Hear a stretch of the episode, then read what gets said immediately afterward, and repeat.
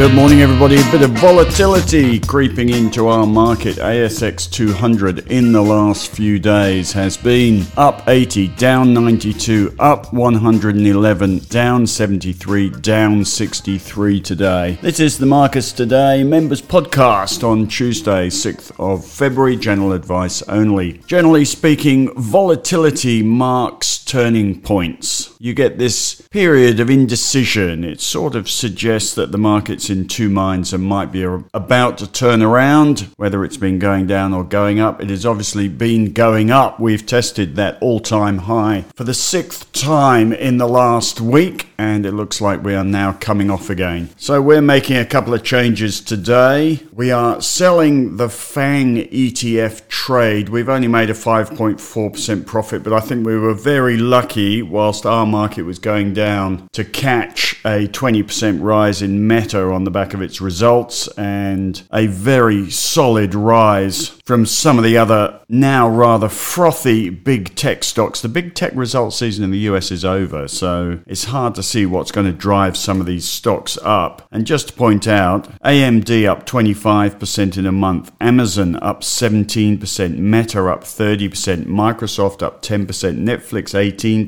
Nvidia up 41%. That would have made a good post it note on your trading screen on January the 3rd. Sell everything, put it all into Nvidia for a month sell it again, and that's you done for the year, up 41% in one month in Nvidia. The AI theme pays off yet again. Anyway, the good news is we have sat in the Nasdaq ETF and the S&P 500 ETF in the strategy portfolio since the 1st of November, and that's gone very well for everybody. And we also bought the FANG ETF only a week or so ago. We made a 5.4% profit if you sold it on the open today. So happy to have done that, but I do think we should be taking some profits. And the reason for that is another sharp rise in bond yields. That comes after two things. One, Powell's comments at the Fed meeting that it's a little bit too early to expect interest rate cuts in May. On the back of that, US bond yields have popped up. And despite a lower than expected Australian CPI number, our bond yields have popped up as well. And that's also also been caused by the US jobs number on Friday, which came out stronger than expected and again has rather killed hopes of early rate cuts. Just have a look at the chart of bond yields in the newsletter today, and you'll see what I mean. Bond yields going up again.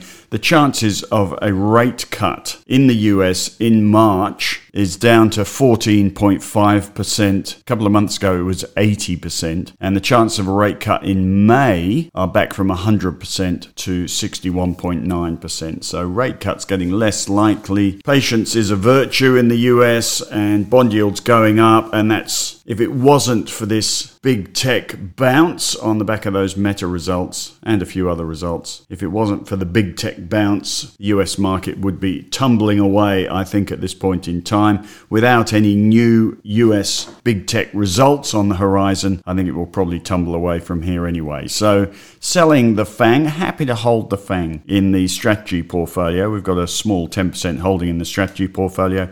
It is more geared to the AI theme than the NASDAQ we do have Goldman Sachs upgrading Nvidia today, upgraded their target price from I think $625 to $800 ahead of the results on February 21st. Average target price on Nvidia is still about 20% above the current share price of 693. Goldman Sachs' target price $800. So the AI theme still running. I have a funny feeling that what will happen is the same thing that happened last set of results and the set of results previously to that. Nvidia rallies into results, and then the results really have to be fabulously, glamorously, irrationally exuberant to keep the share price going. So, share price up 40% in a month ahead of results. Goldman Sachs upgrading again. How far can this AI rally go? It can go.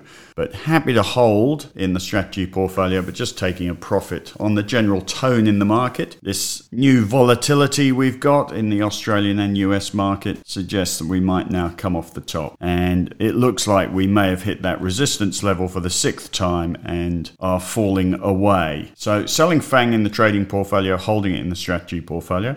The other thing we're doing today, we're selling Fortescue metals. It's up from $19 to $30 in only four months. These are long duration trading stocks, the resources stocks. You cannot trade them on fundamentals. There is a fund manager saying in Australia that BHP, Rio, and Fortescue always peak when they look to be their cheapest and bottom when they look to be at their most expensive. They look cheap still, and they have got results coming up and they have got dividends coming up, but we're selling FMG in the income and growth portfolios. We are looking to trim the number of holdings in the income portfolio anyway, so this helps us do that. But after this rally, with the iron ore price now, have a look at the chart in the newsletter, with the iron ore price now having a reasonably material dip, we think it's time to take profits in FMG.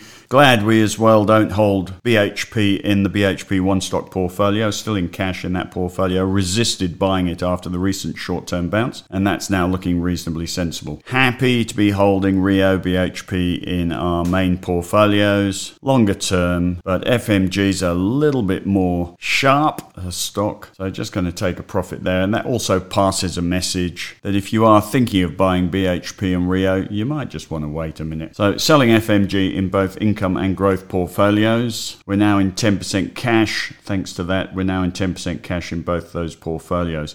I would just point out the average broker target price on FMG at the moment is 25% below the current share price and the recommendations are sell, sell, underperform, sell, sell, hold. Not that I'd ever take notice of what the brokers are saying about resources stocks, because what drives resources share prices is not broker forecasts today. What drives the share price of BHP, Rio, and Fortescue is the iron ore price tomorrow, and that goes for all commodity stocks and their underlying commodity price. So selling FMG. I am loath, I have to say, to be selling FMG because it sits in our portfolios with a close to a 100% gain. We look like geniuses. If we sell it, it just disappears, and suddenly we don't look quite as clever as we do if we just leave FMG in there. But there you go. We debated that. The question, or what tipped us over the edge, was if we were running our own portfolios without any transparency in the secrecy of our own homes, would we sell FMG? And I'd have to say, yes, I would. Other than that, what can I tell you? Futures this morning were down 33, we're down 65, we've been as low as down 84. So our market really has tipped over in the last two or three days. Oil price holding up, still holding Woodside in the ideas portfolio. Telstra doing us no harm, so still holding that. All the metal price down overnight. US dollars going up on the back of bond yields. That was up 0.53% overnight. So the Aussie dollars down below 65, 64.81 at the moment. Other other observations gold price coming off, down $14 overnight, but gold stocks in particular getting belted overseas. You've got Newmont down 3.1% overnight. Another observation is these lithium stocks are still getting trashed here. Arcadium, which was the merger between Allkem in Australia and Livent, Livent, I still don't know how to pronounce that company. Anyway, thankfully now it's called Arcadium. They merged on 4th of January. That listed price in Australia, LTM is the code, is down 43% since they merged. That's in one month. One of the biggest lithium stocks down 43%, can you believe? Probably got a little bit hyped up over the merger. But overnight, We've got Albemarle down 5%, Sigma Lithium down 14%, Arcadium down 8% overseas. Lithium America down 9%, Piedmont down 9.7%, American Lithium down 15%, Atlas Lithium down 18%. This is in one night. One night. This lithium space just getting trashed. So, other observations lithium going down, interest rates going up, iron ore price now going down. We've got BA, not BHP, we've got CBA results a week today. CBA looking, and see the charts in the newsletter, looking to be about as expensive as it's been almost ever. The bank sector now overbought on a weekly basis, and it hasn't been overbought on a weekly chart since 2021, and then prior to that, 2017. So a rare event. The banks are set up to be sold on any disappointment over this results season. But remember the article last week that they've got $6 billion worth of provisions, unnecessary provisions, says which broker was it? Was it Goldman Sachs? That they can add back and flatter their own earnings and return on equity if they so chose to do, which they might with this results season anyway. Brokers' average target price on the CBA 20% below the current share price. Recommendations sell, underweight, underperform, hold, neutral, hold. Not that I ever take any notice of what brokers think of the CBA because they always have it as a sell and then it outperforms all the rest of the banks. But it is set up to disappoint with these results. Highest PE possibly ever. Brokers ready to say sell at a blink, see what they turn up with. The banks do usually peak a week ahead of results, and we are exactly a week ahead of results. Don't let that spoof any of you out of the CBA. The results could be good. They've got the dividend coming up, but for those of you who bother to trade. And let me just tell you, some of the international institutions, of course, don't get franking, and they know the share prices get pumped in Australia ahead of the dividends because people are chasing franking. They don't get franking, so international institutions tend to sell the banks just before the dividends because they feel they get overly penalized for holding the stocks when they go ex dividend because of the franking. So there is a tendency for them to sell off ahead of results. Don't let that put you off if you are chasing the dividends dividend, if you're a long term shareholder, they will be fine, even if they do come off the top after results, as they usually do. Got charts of the S&P 500 and Nasdaq in the newsletter today. No sign of them peaking materially. It's got to be said. Just the ASX 200 in the last few days. We got the RBA meeting today. No chance they're going to do anything, but after that lower than expected CPI number last week, they should be making some soothing comments yet again about policy settings being on target to bring inflation back to target. Rate cut hopes after after that CPI number last week have shortened up from November next year to August, some expecting an even earlier cut. They've also got a statement on monetary policy out today. They've also got a two day meeting, which is a rarity under this new structure for the RBA. So let's see how they go.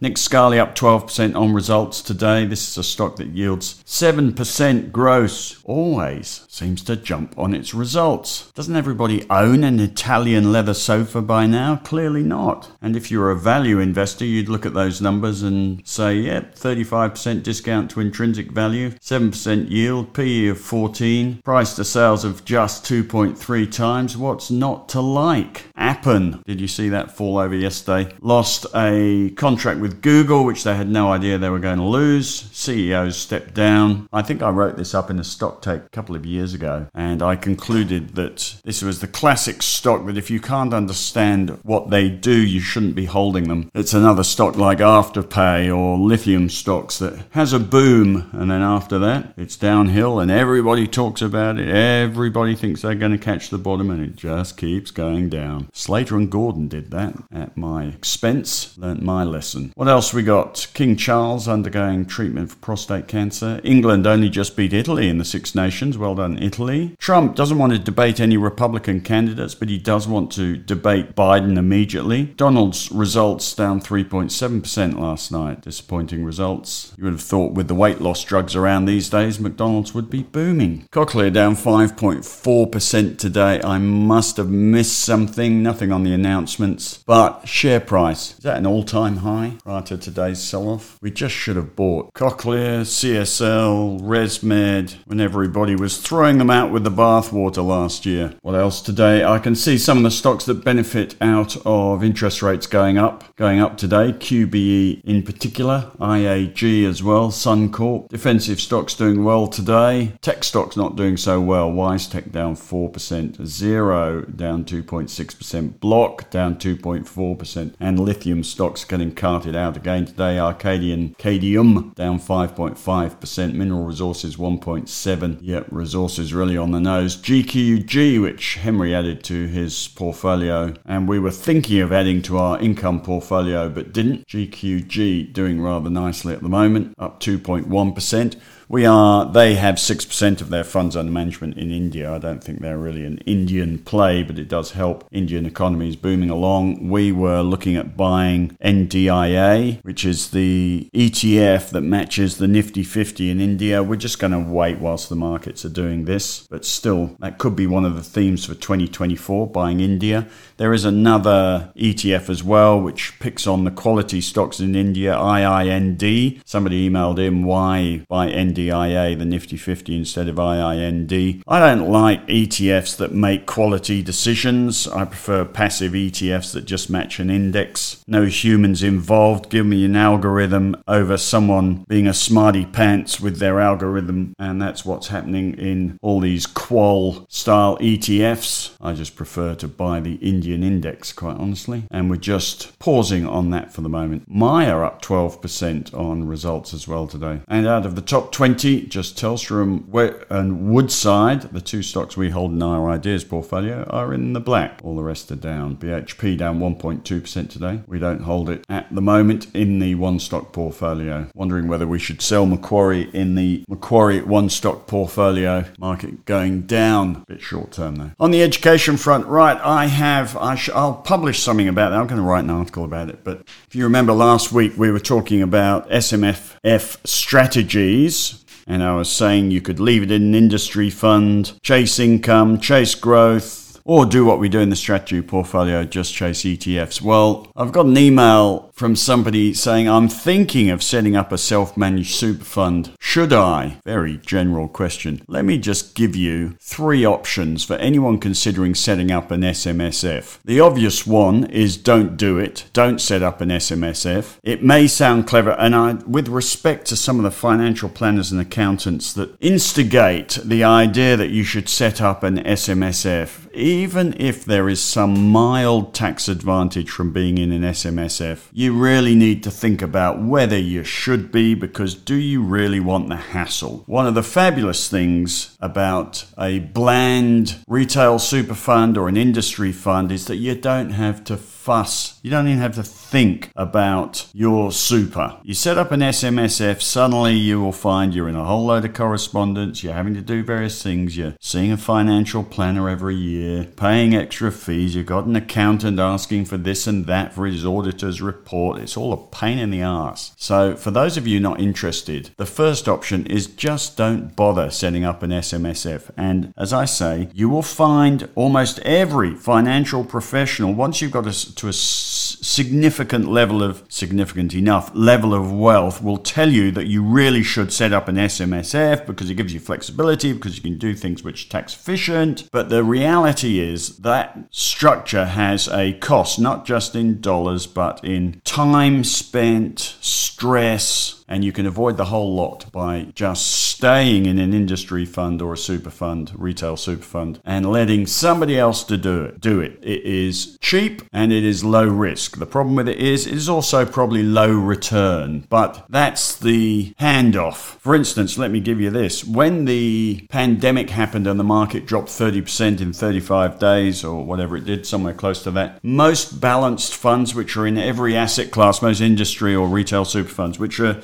which put you into almost every asset class or common asset class, be that fixed interest, cash, property, property exposures, not property directly, international equities, domestic equities. Those are your basic asset classes. Some add alternative assets. You, you just, uh, and I see financial professionals trying to be cleverer than plain vanilla with alternative assets or corporate bonds. I start to get uncomfortable, but whatever. The standard industry or super fund fund will spread your money across a bunch of asset classes. And the net result is when the equity market, we all focus and the media focuses on the equity markets up this much, down that much per annum. But the truth of the matter is, in one of these big industry funds or retail super funds, you have a lot of asset classes. And to give you an example of how that dumbs down your risk and volatility, when the equity market dropped about 30% in 35 days, most balanced super and industry funds run by professional managers only dropped about 8% because they haven't got 100% exposure to equities. Of course, the flip side of that is when the market recovers 30%, they only go up 8%. So it's dumbing down the volatility and risk, but also limiting your returns as well. So these funds are structures that are conservative. Even the even the aggressive option. The most fantastic thing about big industry and super funds over the last decade has been that they've spent millions of dollars on their websites. So you can now,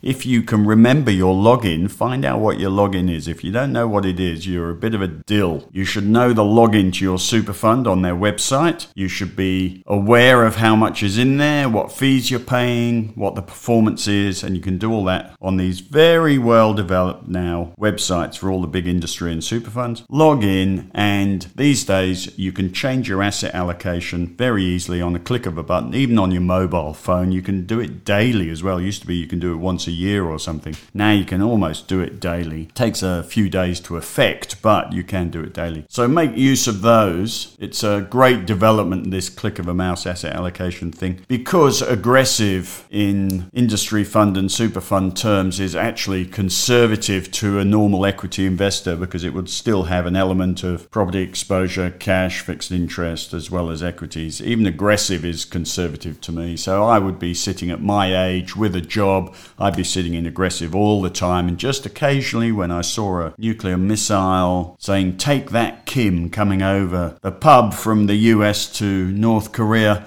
I might just occasionally click cash. Or when I found that the stock stock market is on the front page of the Herald Sun for the wrong reasons, you might just click cash for a while. You can always click aggressive again later. But there you go. That's your, your first option is don't set up an SMSF. Leave it where it is. It's perfectly fine. Although your returns won't be sexy, your stress levels will be very low. The other strategy, of course, is do it yourself. That is to say, cast off all the professionals, cast off the fees, take control of your own financial future, and like many of the Marcus Today members, open a bog standard online trading account with any of the major reputable banks. Careful of those CFD platforms, they aren't all structured so that the money goes into your bank account. They're not all structured so that the shareholdings are registered in your name. Be careful. So I would just use a bog standard reputable bank. You want to make sure you have your own HIN and your own cash management account, which exists whether that platform goes bust or not. But this is your other option. Set up a online trading account with one of the reputable platforms and invest your super yourself. Of course, sounds good. Taking control. Well, let me just color that option appropriately for you. This is the riskiest option you could adopt outside of listening to a Gold Coast financial planner fronting a property developer looking to sell you an apartment off the plan putting your investments into your own utterly amateur hands is the other risky option. Do you want your super run by a complete amateur yourself? You may well have been a fabulous dentist. You may be super intelligent. You could even be a member of Mensa. By the way, I've never found somebody who is a member of Mensa who I wanted to go on motorcycle tour with. Let me just tell you. You may be smart, but can you really transition to successful investor from other some other profession or pursuit, and you've got to ask your partner, your spouse, your children, whoever you're money, managing the money for, do they really want to put their financial future in the hands of an ex football coach or ex doctor or ex builder? Bottom line, most of us are not equipped to invest our own money. We lack the experience, interest, passion, time. You have been warned. But for those of you who are still listening, let me tell you, in order to succeed, you are going to have to make investing a hobby a late life hobby, and it is a bit of a long road. Some of our members have been investing for decades and they still struggle with the basics and fall victim to the landmines and pitfalls, all of which have to be encountered, understood, controlled, and conquered. It is not easy, but the good news is what a fabulous game. And if it was easy, it would be tedious. And investing your own money is interesting because it's hard, but it's not impossible. And for many of our members, it is a passion, provides purpose. It's a reason to get out of bed in the morning. Stock markets never sleep, everything's always changing, it's always stimulating, testing, and as as one of our members once famously said, when the only organ that still pumps blood is your brain, then the stock market is as close to sex as you can get. Apologies. It's a great game, but only if you make it your passion. So that's your second option. The last option I will deal with tomorrow. It is using a financial professional. I might just write this up in the newsletter tomorrow, but using a financial professional, there is a trap that you can drop into doing that, and I will explain that tomorrow. So that's about that. As I leave you, market down 56, we've been down 84. Waiting for the RBA today at 2:30. You have a fabulous day, and I'll speak with you tomorrow.